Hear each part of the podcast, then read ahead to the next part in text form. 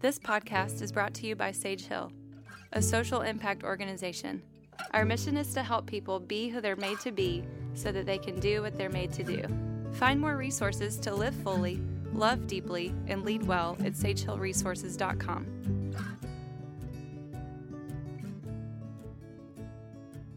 Thanks for listening to the Live Fully podcast from Sage Hill.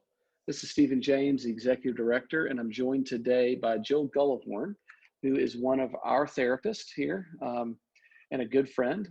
And she has taught me a lot over the last few years about what it means to uh, live with wisdom and compassion and courage and resiliency. And she's taught me a little bit about the Enneagram, which uh, is not as hot as it was a few months ago, but in true Sage Hill fashion, we're slow to the party.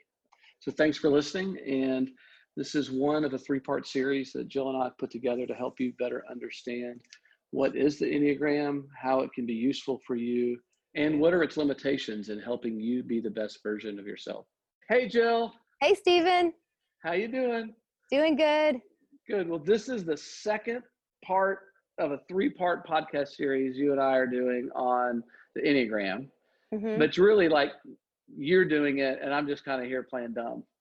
So you are so not playing dumb. I don't believe that for two seconds. Um, yeah. So if anybody missed the last one, go back and listen to it. But real quick, it was a broad overview of what the Enneagram is, mm-hmm. uh, where it comes from, your your history in it, your experience in it, uh, and and some kind of some guidelines for people about how to begin to how to think about it, or to really become more adept in the in the wisdom of the Enneagram as a wisdom tool. Um, yep. And so we're moving today into talking about specifically like what it's good for. Yeah. Right. Like, and maybe even a little more technical things about how the numbers relate to each other a little a little more. But um, sure. You know, it's, it's been super popular, right? And there's a mm-hmm. lot of people who who know about it. Uh, there's mm-hmm. a lot of people who uh, are using it and have defined themselves by it, and it's been a real helpful tool for a lot of people. So, why is it helpful? And then, like, what's it good for? Right becomes my question. Why is it helpful? Is a great question. Um, my teacher Suzanne Stabile always says it's helpful because it's true. and I love that. It, mm. And she's like, I've tried. She's like, people want me to defend it. People want me to give them the evidence for it. And I'm just like, I don't know. It's just true. She's like, I've just never met anybody that didn't like take a look at it and go, yeah, this feels true. Chip has said that about the spiritual root system. Like from the very beginning, he's, you know, he would say, if it passes the uh huh test, like where you go, uh huh, that's right Yep. Then if it's true, then it must be true, you know? Yep. Um, and like he said, we hold these truths to be self-evident, which is like, if that's enough to start a country, it's certainly enough like for spiritual growth work, right? That there's wow, some, I love that. Isn't that great? He's, he's so smart that way. And so it's like, I think this is in line with that is like it, it passes the uh-huh test. Yeah. Yes. Yeah. And I think, I think the other reason that I have found it helpful, and I've heard other people share that they have found it helpful, is that it's very nuanced and textured where there are other wisdom tools or personality typing tools that are helpful right and and can help us see facets of different things but they tend to be focused on strengths and yet so much of our life is where we struggle mm. and fail and the mm. enneagram acknowledges that where you know myers-briggs doesn't um, you know a lot of these other things that are that people use and are helpful for some things they don't cover this they don't have like a spiritual perspective on yeah.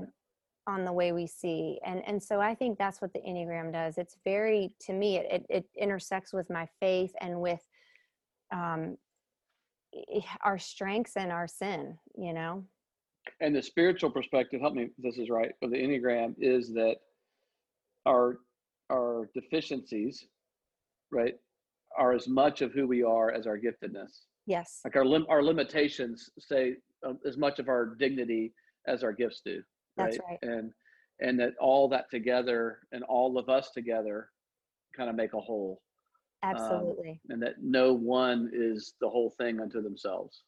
Right. Yes. That's yeah. a great way to put it. Yeah. That's that to me is one of the most invitational things about the Enneagram is that there's that even though there's numbers, there's not a ranking. It's it's a yep.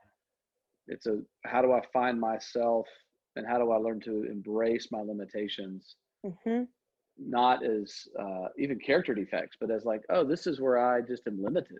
Like this yep. is where I need help, and this is where I need others, and this is where I need to grow, and this is absolutely. Yeah, and we can't truncate. We can't like get rid of like Suzanne always says. Our best thing is also our worst thing. Uh, yes, absolutely. And that's yeah. very much at the core of the Enneagram. Is like um, you know, if a one comes to me and it's like, man, I really wish that I didn't have these voices that are telling me I need to always be doing better and better and better, you know? Yeah. And then, you know, when you're, gosh, don't you want a one doing things with excellence and um, seeing the things that I don't see or, or making a, a reforming things in the world. You know, Richard Rohr is a, a six to tell you the way everything's not going to work. how everything could go bad. Sometimes it's helpful. it's super helpful. Actually, like yeah. it's super helpful to go. Your best thing is your worst thing, right? Oh gosh. Yeah. Like I was working on something the other day and I, I believe Heather may be a six. And I invited her. I said, Hey, can you tell me what everything that's wrong with this? And she's like, Absolutely. And mm-hmm. she was so right. And I totally couldn't see it. Yep. You know? and yep. it was so helpful. And then she went yep. on. I was like, okay, that part's not helpful. Stop. That's yep, but, that's uh, fine. Uh, yeah, I would say. I would also say the other's true. Like our best thing is our worst thing, and our I would say our best things also come from the worst things, right? Yep. Like the worst experiences of our lives actually shape us more and define us more than the best experiences, right? I and, think that's true. You know, and so there's something. There's even wisdom in that too. Okay, so it's it's good to help us know kind of who we are. It's good to help us know who we're not. Yep. Right. Where we're mm-hmm. limited. Mm-hmm. Okay. Mm-hmm. How is yeah. What else? What else is it good for? I think, I mean, that's where we start, right? But I think it is so helpful in extending compassion and grace to the people around us. Um, you know, we don't even have to know their number, right? I mean, it helps sometimes if they're like, this is my number, and that can be helpful, but just walking around with this deep awareness, like what Enneagram work has done for me, I don't think about it all the time. I really don't. It's just kind of sunk down into this deep place where, like, I have this awareness that, like, of my strengths and my limitations. Yeah. And that, and the humility of sitting in that place is something that I'm constantly trying to stay in and that helps me extend grace to other people i don't expect them to not be limited i don't expect them to not have strengths and weaknesses i accept it i can really mm. accept that and um and that it's just a compassionate view and and i think it really depersonalizes maybe is the word i would use it depersonalizes some of the um, interpersonal conflict that we have when you realize like that really is not about me that is mm. not this is this is about somebody's fear of um, not being seen or this is about somebody's fear of being controlled this is about somebody's fear around this or their anger around this like it it helps you not take things so personally.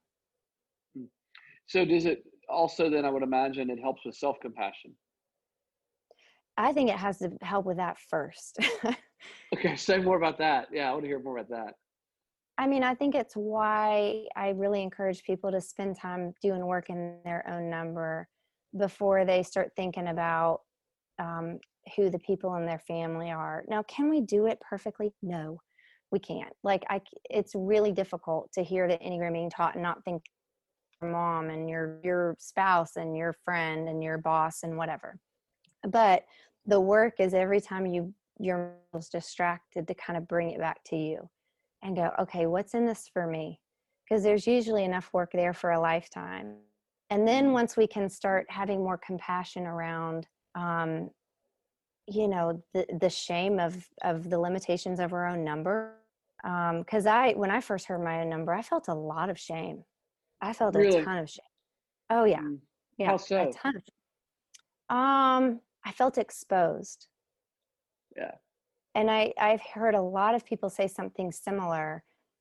and it's interesting because it's always a different number which lets me know it's not about a number it's when people feel like they're exposed you know like in the garden and you're like ah you saw me and then you want to cover up um, you hear someone talking about the deepest struggles of your heart and you feel ex- i felt exposed and so it was just yeah. coming to a place where i could um, I, I will just say now when i hear my number i don't i don't feel that way anymore hmm. uh, well it's i mean I as therapists we i've experienced this as a therapy patient but also seen it in the face of people i've worked with right is is you say something that to you is so obvious and but to them they've never seen it before yeah.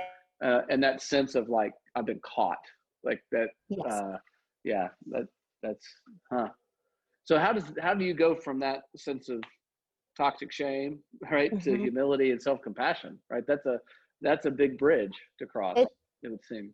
It took me a really long time. I mean and it's taking me a long time. Like it's a journey and i think that's why i love that it, that suzanne always talks about this as a spiritual journey because it's not a point in which you arrive you don't arrive there you don't um, we're journeying and and i would say it's come through um, a lot of work right i've done a lot of therapy and spiritual direction and groups and recovery and i've been through a lot of failure and stuff and uh, that has has changed me and it's mm. it's shaped my character and it's helped me accept my limitations and like you said just not not seeing them as as just a deficit but seeing them as like seeing my limitations and freedom mm. like i can't do all these things no i'm going to ask you a question then you don't have to answer it you can like mm-hmm. punt on the question okay uh-huh. uh, but what is something but I won't edit out you punting if you punt it. Like, okay. Okay. okay. what is something you love about you mm-hmm. that's about Jill in relationship to your Enneagram number, your Enneagram type? What is something I love?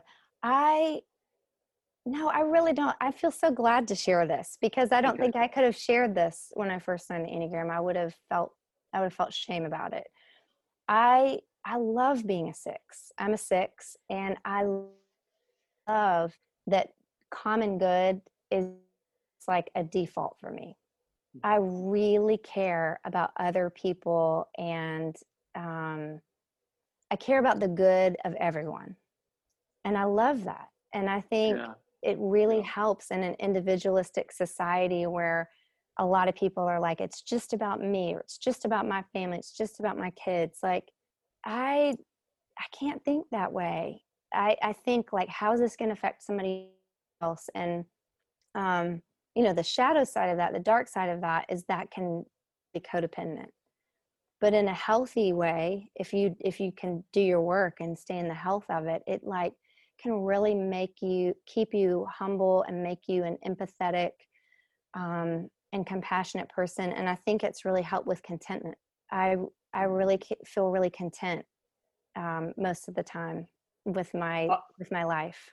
you teaching me about the six type drive for common good mm-hmm. has been in the last probably three years one of the most helpful things for me to learn about my wife mm-hmm. and about mm-hmm. me to be uh, understanding about her motivations in life and our marriage and the burden she carries about like our children and yep. about me and about like everybody but herself yeah right and and just what broad shoulders she has uh, in that way, you know. So like that help, like from a compassion standpoint, as you're talking, I remember, oh gosh, remember the first time you said that, like common good. I'm like, oh my gosh, like it all clicked, and it's like I wish I'd have yes. done that 20 years ago. Like that would have helped me, you know. And it can be pro- such a yeah. beautiful, you know. I've experienced it in both ways, right? I've experienced it can become distorted and unhealthy, but in a healthy place, it's one of the things I like most about being a six. Uh, that's awesome.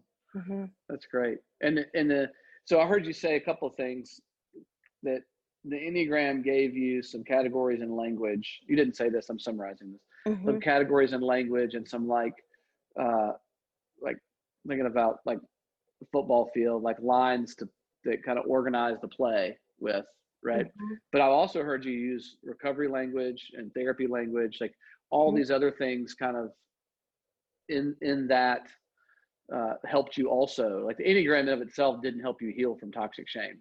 Nope. Okay. Nope. Just one, yeah. one tool. One yeah. tool. And I I think we've talked about this before, but um, you know, I think maturity is about integration in so many ways and not yeah. this compartmentalization and fragmentation and all that stuff. And so I'm really interested right now in how the Enneagram integrates with lots of other things. Yeah. That's what interests me. How it well, overlaps said, with all these other it, things. It started as an idea for you. And then it, over time, as you've practiced it and known it and have done this other healing work and growth work in your life, it's settled into a deeper place in you that it's not it's not the filter you run everything through, but it's it's nope. it, it's a primary filter maybe for you, but yep. it's also kind of an organizing way to organize things and hang ideas on and yeah. absolutely, and it's yeah. limited. You know, it, oh, it can absolutely. only do some things. It can, yeah. uh, you know, Suzanne always says, I love this too. She's like, um, the Enneagram can't do anything by itself the mm. enneagram combined with these other things with spiritual work or in community or um, in recovery um, she's done a lot of work with the enneagram and, in 12-step recovery. And um, she's also used the enneagram in hospitals like with people um, with people on on the front lines kind of like how, how this going to help you in your work with sitting people with people in their grief and the differences of what they might need and so it, it's it's helpful in my in in you know for use with other things but just on it's just it's just like a set of facts. Hmm. I'm thinking about my own growth you say that of like other things. There was a season of my life where i was a terrible marriage counselor like early in my practice and i committed myself to go spend about three or four years just learning about marriage and family and and the tools and tricks and i poured myself into that and there was a couple of teachers that i like really jumped on you know mm-hmm. um, and probably hurt some people with their teachings right yeah. like I, like as i was trying to get it for myself uh, you know david schnarch being one of them and differentiation and that kind mm-hmm. of stuff was a uh, really helpful idea for me in working with couples Mm-hmm. Um, it is so in me now. I never think about it, but mm-hmm. it certainly is a category that I, when I'm sitting with a couple, I'm thinking in this continuum of differentiation and and fusion, and what does that mean, and how does attachment play into that, and mm-hmm. you know, not play into that, right? I, have got more things to hang it on now than I did when I was just learning it, right? Yeah. And yeah. Yes. Yeah. It's so Good. freeing to think about it like that you know it's just it it's yeah it's way more freeing than rigid like we talked in the first episode when you can look at it like that. So the enneagram's not going to fix my kids. Nope. Not going to fix my spouse. It's not going to fix my addiction. So sorry. Not oh gosh.